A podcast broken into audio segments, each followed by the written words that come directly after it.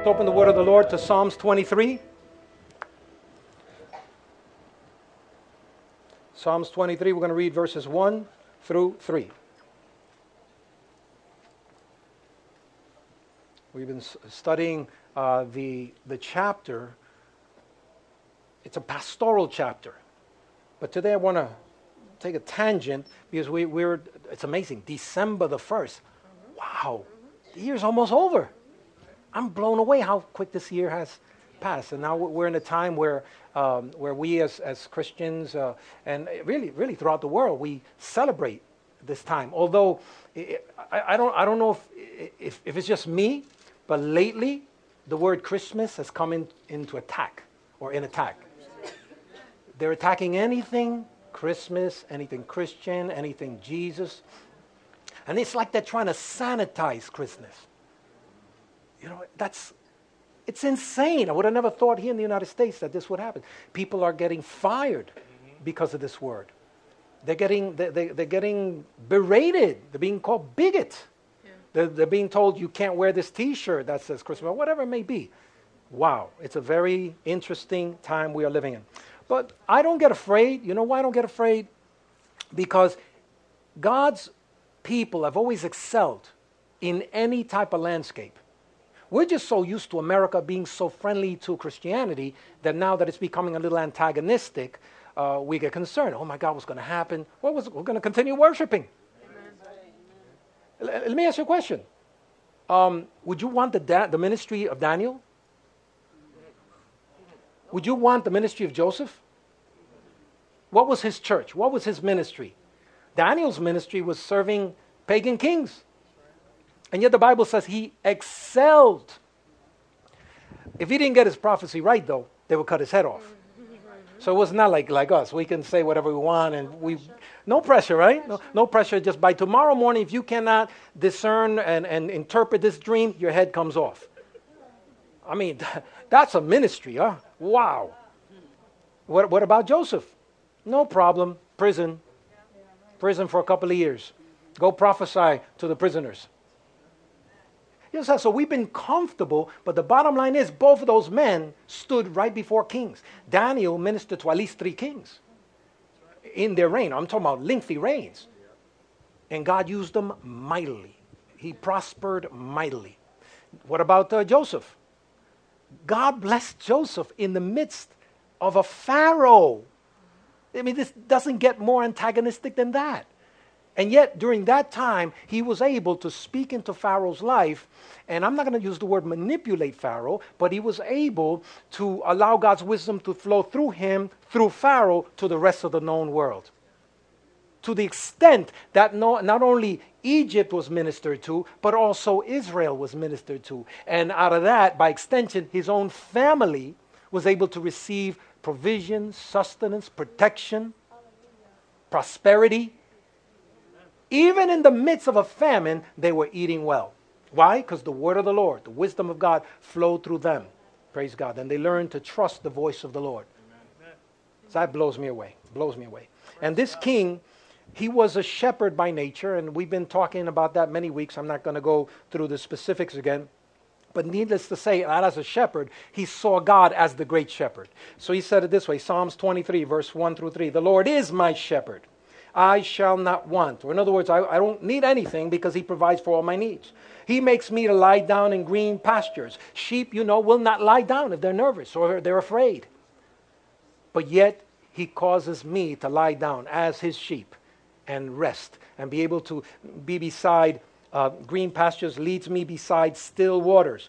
Notice it didn't just say waters because sheep could not be by waters that were choppy because they were afraid because if they got wet, their wool would get heavy, they'll fall down under the pressure, and they would not be able to get up. It would cause them to become paralyzed in their forward momentum. He restores my soul, He heals me. He leads me in the paths of righteousness. All of that God does, but then it says here, for His name's sake. See, He is holy, He's righteous. What He promises, He fulfills. For His own name's sake. Then last time we discussed this, before Thanksgiving, we spoke about some of the names of God. How He is our provider. He is our protector. He is our shield. He is our banner. He goes before us in war. The shepherd would always go before the sheep, before they even got up. He would prepare terrain for them. He'd make sure that the place where he was going to take them had green grass, had green, uh, or rather, provision. And he knew exactly where uh, the wolf would come from or the lion would come from. And with obviously his rod, he would protect them. So the sheep, all they had to do is show up and, and receive provision, right? But this thing about his namesake, praise God. Father, we thank you for your word.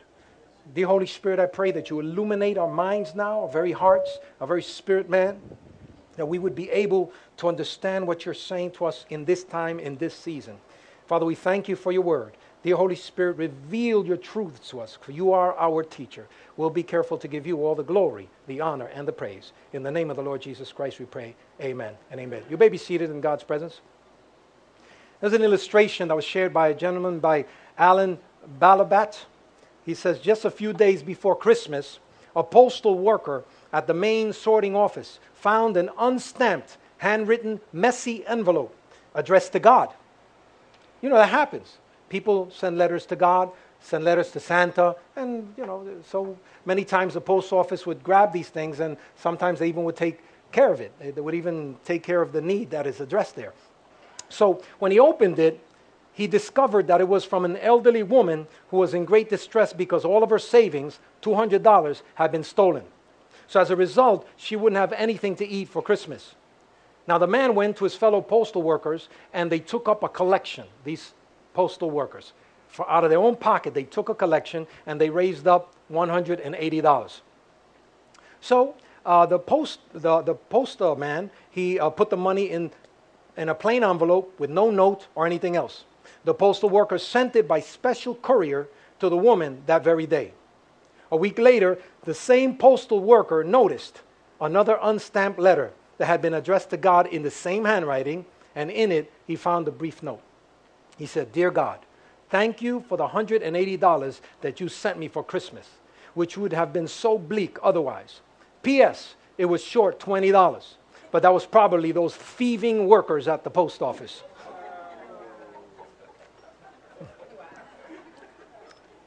Kind of sad, isn't it?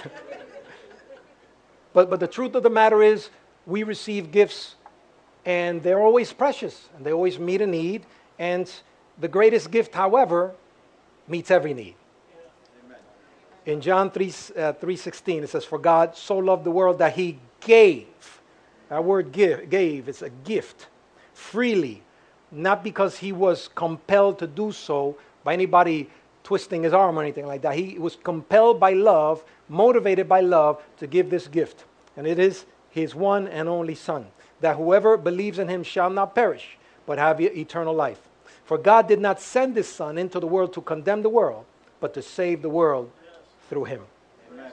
In James 1:17 it says this, every good and perfect gift is from above. Every good and perfect gift is from above coming down from the Father of the heavenly lights, who does not change like shifting shadows. So, our God and Heavenly Father, He's a giver, and He loves giving gifts to His people. Why? Because He loves us. We're His children, we're His creations. He enjoys that. Now, I don't know about you and me, but we enjoy giving gifts, right? Amen, amen. Minister Al loves and enjoys giving gifts. I'm serious Uh, let's say somebody you love, maybe a child, maybe a coworker, and, and you heard, you overheard they need something, and you were in a position to get that for them. Come that day, whether it be a birthday or whether it be Christmas, you hand them that gift. How do you feel at the moment? Awesome. How else? I don't want everybody talking at the same time because you just so confuse me. How do you feel when you're ready to give a gift that you know is going to bless that person? Huh? Great, excited. I would add emotional. I, am I'm, I'm looking for the facial reaction, you know, especially when they've been told they can't have it. And suddenly you know that that's exactly what they're going to receive. So th- they're starting to open and you're getting more excited. I think you're more excited than they are.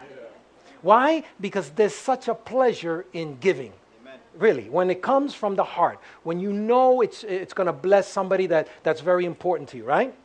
So the bottom line is gifts. actually convey the importance of the other person because they mean something to you. Gifts are vital because you're saying to that person they have worth to you. In, in, the, in the New Testament, the Magi, or, or, these very wise men, they came over and presented to, Je- to Jesus gifts. But it was not just any type of gift. They gave him gold, frankincense, and myrrh.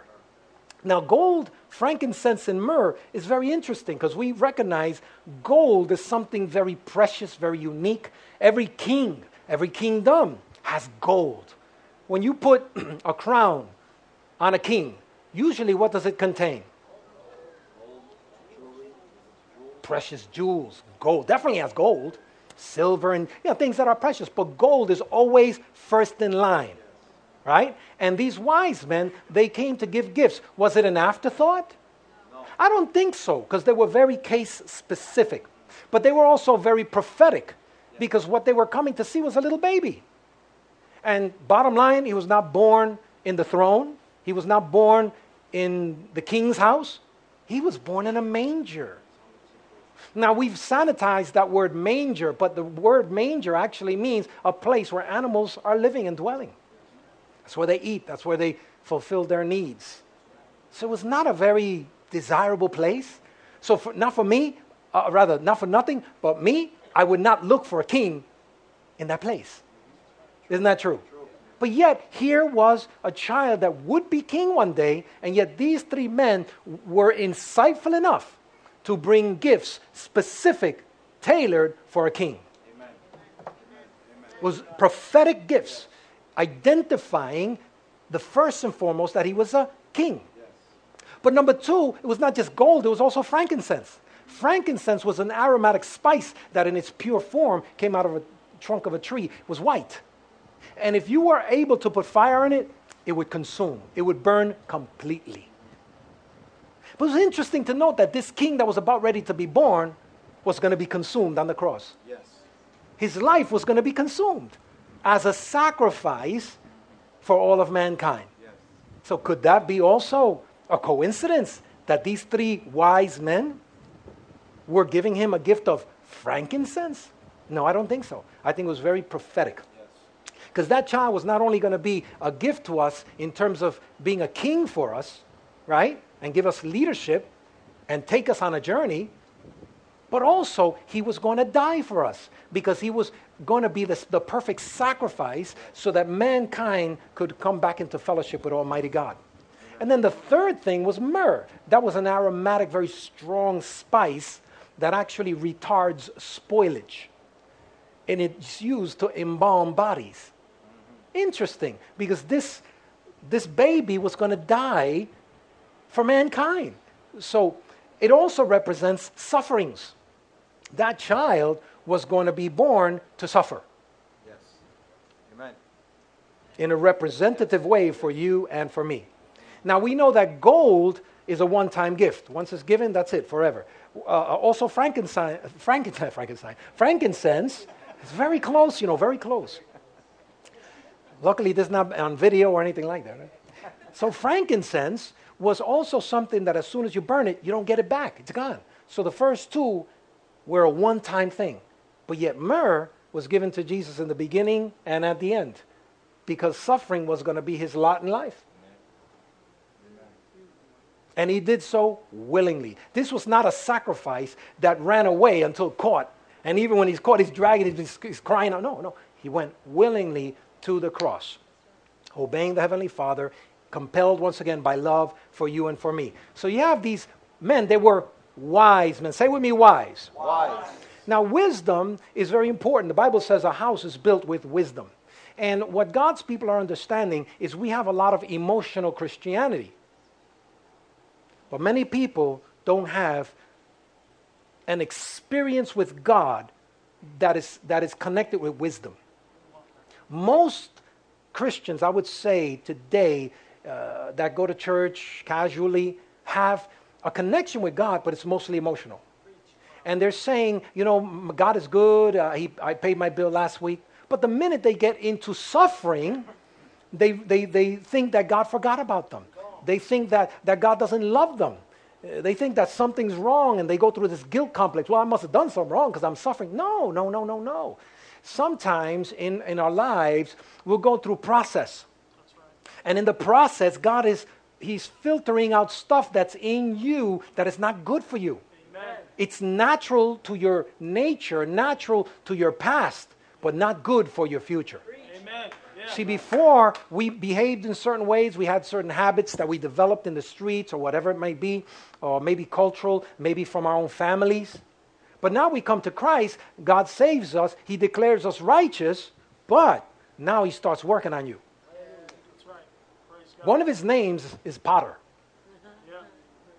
And you know, Potter understands uh, the process uh, uh, of taking silly putty, you know, or something so mundane, gets it in his hands and he starts slapping it, starts, you know, he starts, you know, massaging it and making it into, you know, put, throws it on maybe a, a um, uh, maybe a flat slate or maybe a, a circular thing, and he starts. And that's what God does with us. He says, I've got to take that stuff away from you because in the past that was destroying you. But now you're coming into a new future and I need to remake you.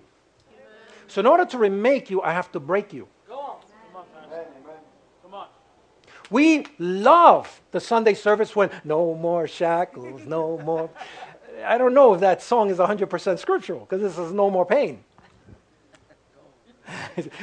no more shackles, sometimes pain, you know. But the, the bottom line, the bottom line is, if we get scriptural, when God is processing us, when He's cutting away the flesh from us, when He's cutting away things that are destructive, habits, ability, or no, not abilities, tendencies that we have, proclivities that we have, uh, God sometimes has, has got to. Put, he says, "Son, this is going to hurt you a little."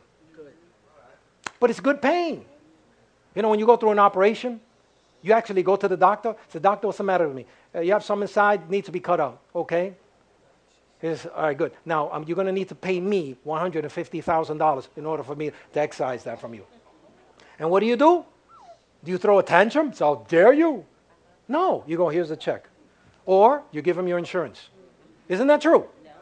And then he tells you, I need for you to come here Monday at 8.30 because I need to operate. So what do you do?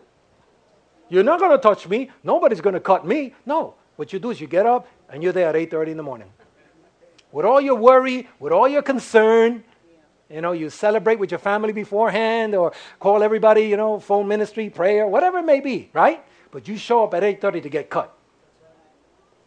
And guess what? You know it's going to hurt. Yeah. You know when after they finish cutting you and excising whatever needs to be excised, you're going to wake up after that beautiful sleep because that stuff really puts you to sleep. Yeah, you feel nothing while you know while, while it's going on. You don't feel anything, but after it's done and you wake up in that room, that waiting room, what do you feel? Groggy. You feel miserable. Pain. You try to move and you can't. You have tubes all over the place. And now comes the healing period. But guess what? That's a good pain. I think I got one amen on that one. Everybody, is, everybody else is saying, I don't like what he's saying. God will never do that. Yeah, he does. He cuts out the stuff that's no good. And what happens is we're so used to our old stuff, we don't want to let it go. We, you know, we want God's blessings, but I want to keep my stuff. I want to keep my misery. I, I, I earned this misery, so I need to keep this. The- yeah, yeah. Some people just love their misery. I don't want that stuff anymore because it's keeping me from my better future. When I realize that this process thing is not a dangerous thing, it's actually a very good thing because I'm letting go of stuff that's no good for my better future. I'm letting go of stuff that, that is going to be for my, excuse me, that now in that emptiness, it could be filled with better stuff. It could be filled with God's Holy Spirit. It could be filled with new habits, new disciplines, a new way of thinking. Before I knew I was never going to fulfill anything, I knew I was nobody. I knew that everybody hated me. But now it's different. I know God loves me. And whether people like me or not, too bad, too bad, too bad. God loves me. Amen. But in the process of it, I let go of some old friends, which, by the way, weren't friends at all. some friends, you got to kick them to the curb. Because, man, let me tell you, they're just feeding you death criticizing you. Somebody said toxic. Yeah, some, fri- some friendships are toxic. And you got to know what to let go. When I came to Christ at age 15, age 15, I didn't know any of this. But I just knew it was just the right thing to let go of my gang friends. It's just, I, I just know I had to leave it. Somehow or another, now I realize I don't fit in that thing anymore. I don't fit in this mix anymore. And I started developing new friends in the church, new spiritual dads and moms in the church, and they started discipling me. They started explaining to me how important my life is, that I would help others. I didn't understand at all, I just knew it was right. Praise God. And as I did, I'm looking at it later on, I was able to help some of those guys. Help to get their lives back together, connect them with God, and help to mentor them so that they can also uh, have that better future. Praise God. So when God's working on you, it's called process. Say to your neighbor, process. Process, process sometimes is not an easy thing because we want things today. Everybody wants it now. Father, thank you for your blessings. I need your blessing now. I need the bill paid now. And sometimes God says, No, no, no. I need to teach you something more important. It's called patience. The patience of your faith. True faith is, is, is something that you will walk with day to day. And sometimes you don't get the answer right now, but you know it's on its way. You know that it's on its way. I remember years ago, when, when this church went through a fire, we were fellowshipping in Harlem in 116th Street between 7th and 8th Avenue for many, many years. And suddenly the building burned down, and we could not afford anything next to it because it was just too expensive. So we had to come 20 minutes into the Bronx to get something more affordable. And I was in pain. I was saying, God, you have to do something. You have to do something. And you know, I got a prophetic word. When I least expected it, I got a call from Puerto Rico. And it's interesting that God would move somebody to call me from Puerto Rico. Why not right here? Why not from the church? Why, why, not, why not from the community? Here I am complaining, God, how could you have allowed this? This is a church. We, we don't have a place now. This, is, this was our, we, we, we were working with uh, World Vision. We were working with after school programs. I, I mean, we were hooked up in that place. I, I, was one of the pastoral leaders in that community. I, I mean, for years I was there. I was raised there for crying out loud. Now suddenly I'm displaced, suddenly just, just so. And then the prophetic word from Puerto Rico, uh, they called me right up. A lady called me and she says, Are you Victor Nazario? I says, Yes. Who may I say is speaking? So, well, my name is so and so. You do not know me. But the Lord told me in prayer to call you, to reach out to you. He, he said, Find my servant Victor Nazario in New York City and give him this message. Now, is isn't that interesting? Now, you, you won't get those type of prophetic words every day. This, these are like once, twice in a lifetime. But the beauty about it is, here I'm going through suffering. Here I'm thinking God is, you know, I don't know, somehow or another forgotten me for like three, five years or whatever. I'm going, I'm complaining, I'm upset, I'm kind of offended at God because how would you allow this? Yeah, I, am I'm, I'm just being vulnerable right now. This was not a good place for me to be at. I, I just, wow. And meanwhile, I taught faith. Oh, yes, I did. But here's what the lady told me that God told her to tell me. She says, The Lord said to tell you to stop complaining while He's putting you through the process. Wow. Now, I like the prophetic words that say, Yea, the Lord will say to you that He loves you. You're His son. You're a mighty man of God. And, and, and I'm going to take you from victory to victory. I love things like that, Luke. Those are good words. But the prophetic word to me was, Stop complaining.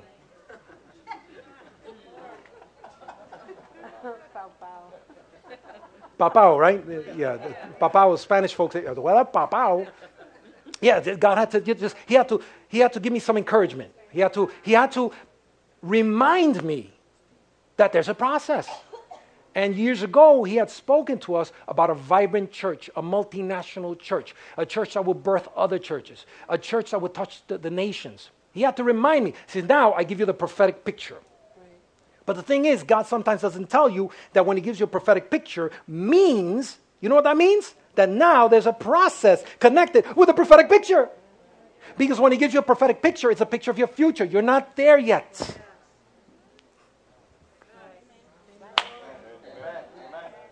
And I love that about Almighty God, because if you would have told me all the stuff I needed to go through, I might not have, oh, Lord, uh, I'll. Next time, next one, all right? Sometimes he'll call you, but he won't give you the process just yet. He takes you line upon line, precept upon precept. Then he tells you to pray this way Our Father who art in heaven, hallowed be thy name. Thy kingdom come, thy will be done on earth as it is in heaven. Give us this day our daily bread. See, he'll give you enough for today. He won't give you, give us this week our weekly bread. He, he won't say, give us this month our monthly bread. He said, give us this day our daily bread, which means I have to ask for bread each and every day. It doesn't infer that I'm helpless. What it infers is relationship. It infers that we're coming into a relationship where I'm going to be journeying with him. He's going to be journeying with me. He's the senior partner. I'm the lesser partner. But we're going to be journeying together. And each and every day, he's going to give me a picture, a, a part of the puzzle, as it were. Amen? See, so when we develop that relationship, now everything is secure because day by day, I have my daily bread. I have my daily provision. I have my daily wisdom that I need. And it can help me to, to because he, he gave me the macro picture already. Right? So I know what I need to be in the future, but now it'll take me step by step on the way. Any successful person understands that in order to achieve a big picture, you have to break it down into smaller goals. You have to. You cannot accomplish huge things in a millisecond, in a, in a moment. You have to process it day by day. So you have to learn. One, one great, um, uh, I guess, encourager, one great leader told me this one day. You prepare your year the year before. You prepare your month the month before. You prepare your week the week before. You prepare your day the day before. That's how successful people operate. They don't just get up one day, oh, wow, what a beautiful day. How are you? Same old, same old. How's how you doing? Eh, lo mismo de siempre, same thing all the time, you know. In other words, no, they don't think that way. They think future. And I've, I told you a couple of months ago how if you really want to be successful, you need to allow God to show you the picture, right? And then you move into your future picture, visit it, smell it, dress with the clothes of it, touch it, you know, walk in it, and then go back to your present and say, okay, now I know what I need to do. Now let me start working out what I need to work out in order to be in that better picture. See, so if I know my future, I'm able to prepare for it now. I'm able to know what school I need to go to, which means I know what studies I don't need anymore. See, I, there's uh, what type of friends I need. You know why? They're already successful and they're operating in that realm. So now I need to seek out those type of people in order to help me. You understand what I'm saying? When I first became a pastor years ago, uh, about 20, 21 years ago, um, they, they ordained me. Uh, now I'm pastor. Okay. You know what's the first thing I just felt I needed to do? I don't know what I know now, but I just knew enough to start seeking out other pastors. So I remember one day I went to a pastoral fellowship in Brooklyn. I just showed up. I heard that they were meeting. I did not get an invitation. I just showed up. You, know, you ever crashed the party? I crashed the pastoral party. And I went, I mean, I'm talking about like this. What do I mean? I, I didn't deserve to be there. I didn't have the right to be there because there were bishops, apostles, pastors, TV pastors. When I got there, I went,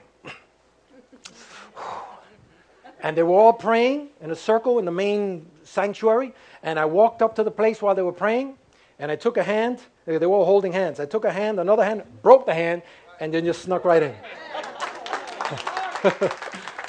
so help me, that's exactly what I did. And then they opened up the eyes. A couple of guys, other guys opened up the eyes went. They all looked at me. And they looked at each other, looked at me again, and then kept on praying. so, so what I did was I just I went, Hallelujah, glory to God. so, so I just I just prayed and shut up. That's that's what I did. So, you know, out of that meeting, I went back the next Tuesday and the next Tuesday and the next. I just continued to show up, and after a while, I became one of the regulars. Not because I was ever invited, but I just knew that I had to hang out with those guys in order to become the picture that God showed me. So, what does that mean then? Who are you hanging out with now?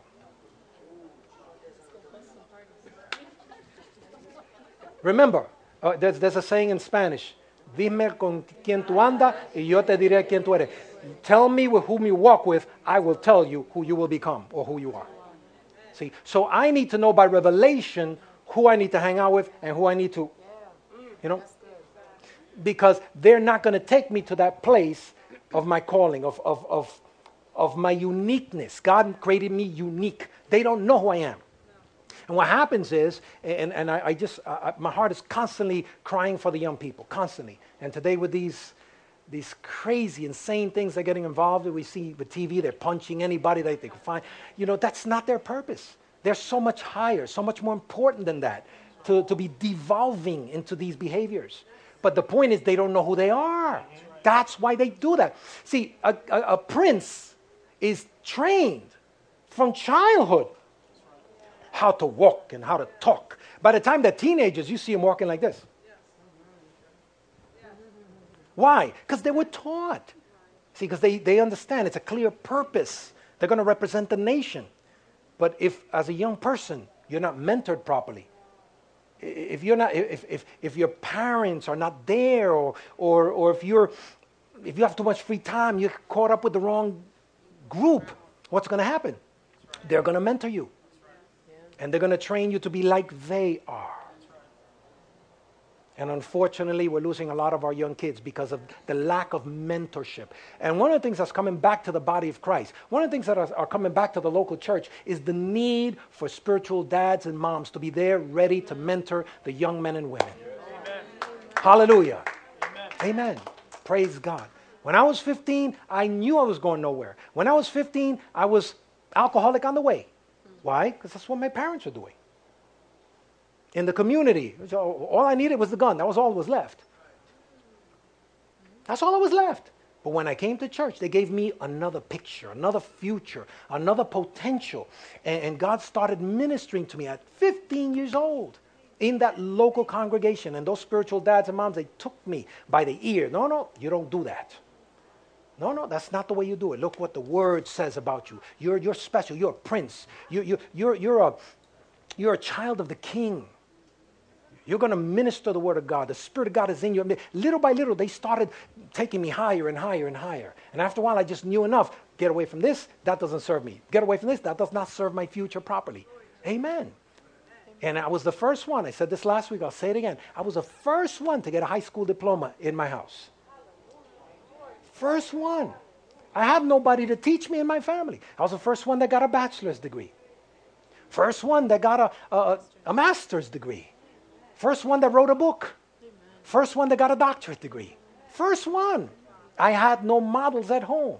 But guess what? The models were in the house. The models were in, in the kingdom of God. They were in the local church. That's why it's important that each and every, every one of you realize the gift that God gives us, it's not only something that He gives us, now He positions us to be able to give to others. And your uniqueness is so special, and you can never downgrade or speak down on who you are, who God called you to be, because you're too precious. You're too important in the plan of God. And the thing about it is, God always invites us to this master plan. He invites us to partner with Him. He already knows what He placed in you. Now He invites us, and when we say yes, now He starts revealing what He already placed inside of you. Dr. Myles Munroe said years ago something that moved me greatly and changed the way I think about myself. He said that when God made Adam, he took Adam out of the dirt, you know, formed the dirt, right? Made the body. Then he put his wife inside of his body. Then he put his children inside his body. Then he put his grandchildren inside his body. Then he put his great grandchildren inside his body. Then he put the whole nation of Israel inside his body. Then he put all the Gentiles in his body, all the Muslims, the Buddhists, everyone in his body. He put you and me in his body. He put all of creation, you know, in terms of humans, in his body. And when God finished every single person, dreaming them up and thinking about their uniqueness, and each and every person he endowed with, with giftings and abilities. Once he finished all of that, all the Asians, all, all the, the, the, the, South and Central Americans, uh, all, all the, the, the, the Russians and the Italians, all of them, every single one of them, after he finished everything, then he closed Adam up, breathed on Adam. After he finished, then he says, Now begin. Now begin what I already finished. You see, so that moved me because God, in his, in his sovereignty, He already knew us before we were ever formed. He already created us in His image and in His likeness, and also He created us in a place that we didn't contact yet, that we did not understand, we did not know. We were unformed substance at that time. And so when we were born, He puts our parents together, links them up, and he says, and once the baby's now, begin what I already finished. Wow. so you and me, we're already a finished product, but we're in process. We, we, we are becoming that which he has determined for us to be. But here's the problem because we are men and women here on earth, we have the freedom to follow him. We have the freedom to become all that he called us to be because he's already given us all that we need. We already have giftings. Some of us have chosen to use our giftings for the world only, or for entertainment only, or for finance only. And we don't give glory to God. Remember last week, the lepers, they received from God, they received the gift from God, the healing from God, but they did not come back to give him thanks. But one of them came back and gave thanks. And Jesus said, Okay, you're here. Where were where are the other nine? Why, were, why did they not come back to give glory to God? Why didn't they thank, come back and thank God and give glory to Him? So, with our lives, if we choose to partner with Him, we give glory to Him. See, it's not all about, wow, I'm going to become a pastor. Why? Because that's the only ministry that, that's out there. No, wrong, wrong, wrong, wrong, wrong. There are ministries that most of us don't even think about. There's ministry to the workplace, there's ministry to community, there's ministry to family, I mean, who raised Billy Graham? That was her ministry to raise a man that would get millions saved. Who raised a T.D. Jakes, for example? You understand? Uh, there are ministries that we don't look at, at, well, that's not very glamorous. I want to be the man of God. I want to be the woman of God. I want the world to know me. Frankly, I don't care if the, the world ever knows me or not. Right now, I'm in my place. And I am giving glory to God because I'm in my place. I don't give glory to God thinking I'm big and bad and I've arrived and now the world loves me. Sometimes the greatest ministry is the world will hate you because you're pointing them to God and they don't like that. Hello? You understand? So when I consider this precious gift, this Lord Jesus that was born to be a king, born to literally be consumed as a sacrifice, born to die for us. What did he give? He gave us everything. He reconnected us with Almighty God. The greatest thing that I could consider regarding salvation, the word salvation means a lot of things. It's not just one word.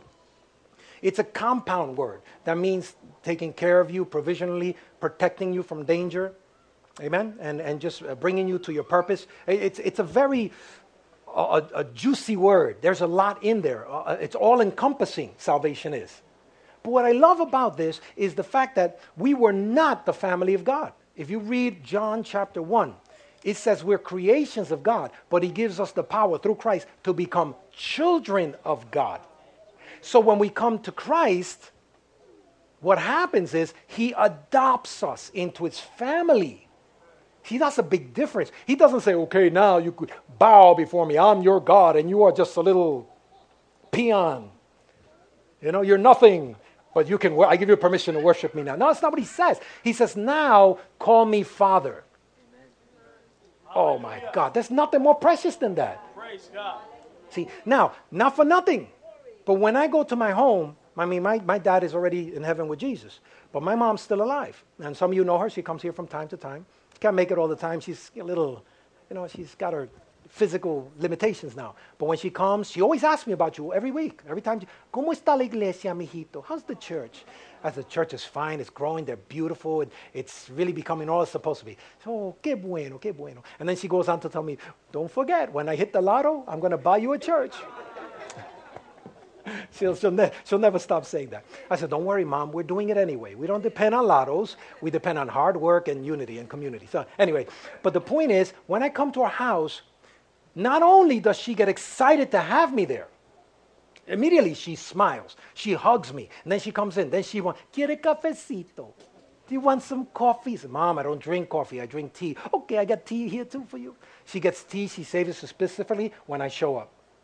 She'll offer me a sandwich. She'll offer me it. Why? Just because I'm me. What do you mean? I'm her son. In other words, I have access to everything in that house. She tells me the other day, remember, this is here, this is there. When I die, this goes to you, this goes to your brother. Remember, she's already telling me after she's gone, she wants me to have this and this and this. Why? Because I'm her son. It's family. God, when He, in Christ, connected us, He wasn't saying, now I'll be your God only. He was saying, I'll be your father, yeah. which has a connotation of family which means when I come into the house of God, I don't have to pray to God like He's a stranger. I come to Heavenly Father. Heavenly Father, I have a pain. What are you saying, my son? How can I minister to you? Hallelujah. Praise God. As remember, son, I have many names. I am Jehovah Jireh. I'm the Lord that provides for you. I'm Jehovah Nisi. I'm, Jeho- I'm, I'm your banner. In case anybody's messing with you, I got your back. Yeah. Right? Uh, one of the most funniest experiences, and some of you heard it, but for those that haven't heard it, I'll share it once again. Uh, you know, if you stay in a church any number of times, you'll hear the pastor's message over and over. But this one I like. I, I remember when I was in high school, uh, I was in the lunchroom, and uh, I was already a senior. You know, seniors are the big and bad people there, right? You know that, right? A couple of seniors right over there. So I saw some freshmen. And some of these freshmen, you know, their, their voice didn't change yet. You know, they would talk really high and, and you know, we joke, ah, freshmen, ah, freshman, you know, because we were the seniors. One of the freshmen goes to the door, and the, you can't come in or out once you are in the Samuel Gompers lunchroom. In my days, you couldn't get out. They did not allow you to get out. But this freshman comes up to the door where the guard is, and he goes, Let me out. And I'm looking at that. I said, freshman trying to get out, huh? And, and so freshman goes up, let me out. So you know what the, the guard did? The guard went like this, moved out, and let the freshman out. And then God ministered to me right there. You know why? It wasn't that the freshman was so big and bad. Behind the freshman, there was this big dude. That's right, he's with me. So they opened up the door, not because the freshman was big and bad, but because this big six foot something guy, you know, he authorized the passage of the freshman. Right? So God spoke to me right there. So you see, son, that's what I do for you. When you go to the devil, devil, come out in the name of Jesus. right? What does the devil look? Is you little freshman, you run. I could destroy you in a heartbeat. But then Jesus is right behind me saying, Get out of the way. Get thee behind him because I got his back. Praise God. And I learned that day. It's not that I'm big and bad, it's my relationships count. I have relationship. I'm a child of God. I'm a son of God. And, and God dispatches an angel for me each and every day. I've got goodness and mercy that follows me every day. Out of that gift, I have, I have power. I have power for life. I have His Spirit that lives inside of me. So I have the wisdom of God flowing in me. I have His Word, His life manual. There's so much I have because of that gift. Amen. And as we come into this, into this hol- holiday season, when people tell you happy holiday, say Merry Christmas. Say you, maybe you have a blessed Christmas. May, may the power of Jesus shine on you. This is a day we have to be more overt. I mean, everything's coming out of the closet except for Christians.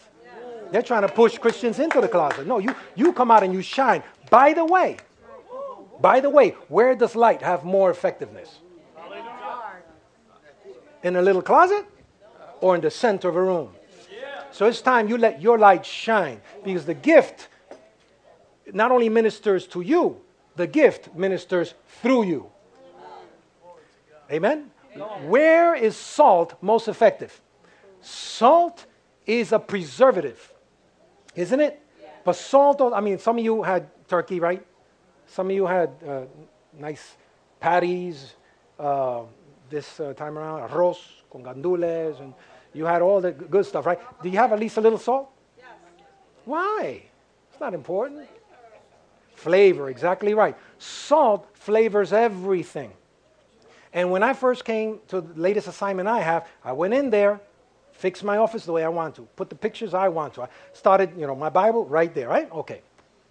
So now when everybody comes in, yeah, you- they're cursing, they're smoking. I said, do me a favor. When you're in this room, could you please refrain from that? See, I'm not saying to them I'm big and bad. I just wanted to let them know that I'm here and I'm going to salt this place. And little by little, they started shifting and changing. Now, when they come to the office, they don't have to come in with footnotes. You know what a footnote is? Those four letter words? Yeah, every, every fourth or fifth word contains a footnote. But no, no longer, not, not in my place, right? Why? Because I salt the place. There's an atmosphere that I create with my worship, with my lifestyle, with, with, with my disciplines, praise God, where they come and they just know that they know. Like this man or not, he's the real deal, right? So this, that's what we need to do during this season. We have to be a gift. We have to be God's answer to your community, to your family. I've stopped waiting for people to make things happen. Oh, when it happens, then I'll join them. No, no, no, no. Sometimes God just wants to initiate something through me. Sometimes God just wants to initiate something through you. If, if there's no small group, maybe you're the one that's called to create that small group. If nobody's praying, maybe you're the one that's called to pray. If nobody's testifying, maybe you're the one in a long line of people that are on their way, but you're the one that's going to initiate the doorway that others to come in through. Praise God. Hallelujah. Hallelujah. Maybe everybody around you is all messed up, and maybe you're the one that's going to start bringing the healing. Why? Because not only is God's gift a gift to you, but now you are an extension of God's gift to the world. Say to your neighbor, You're a gift. Tell somebody else, You're a gift. And the greatest gift is Jesus in our hearts. Why? He didn't come to create churches, four walls. He didn't come to create religion. He came to bring relationship. He, ta- he came to connect us with the Heavenly Father. He came to make us sons and daughters once again through His sacrifice. Never ever see a Christianity again as a religion. It's relationship. Right? I, I, I don't belong to a religion called Nazareoism. I am in relationship with my mom. I'm in relationship with my dad. So they gave me. You got it? Christianity, Christian or Christ follower. Christian, Christ follower. Or children of God. See, it needs to be redefined. We've lost it somewhere. We, we've compartmentalized it. Uh, we've uh, marketed it in, in a way just to make money. Christmas, okay, let's open the doors and sell a lot more stuff. 10% off. That's not what this season is all about. Let them do what they're going to do, but let us bring back the true, the true reason for their season.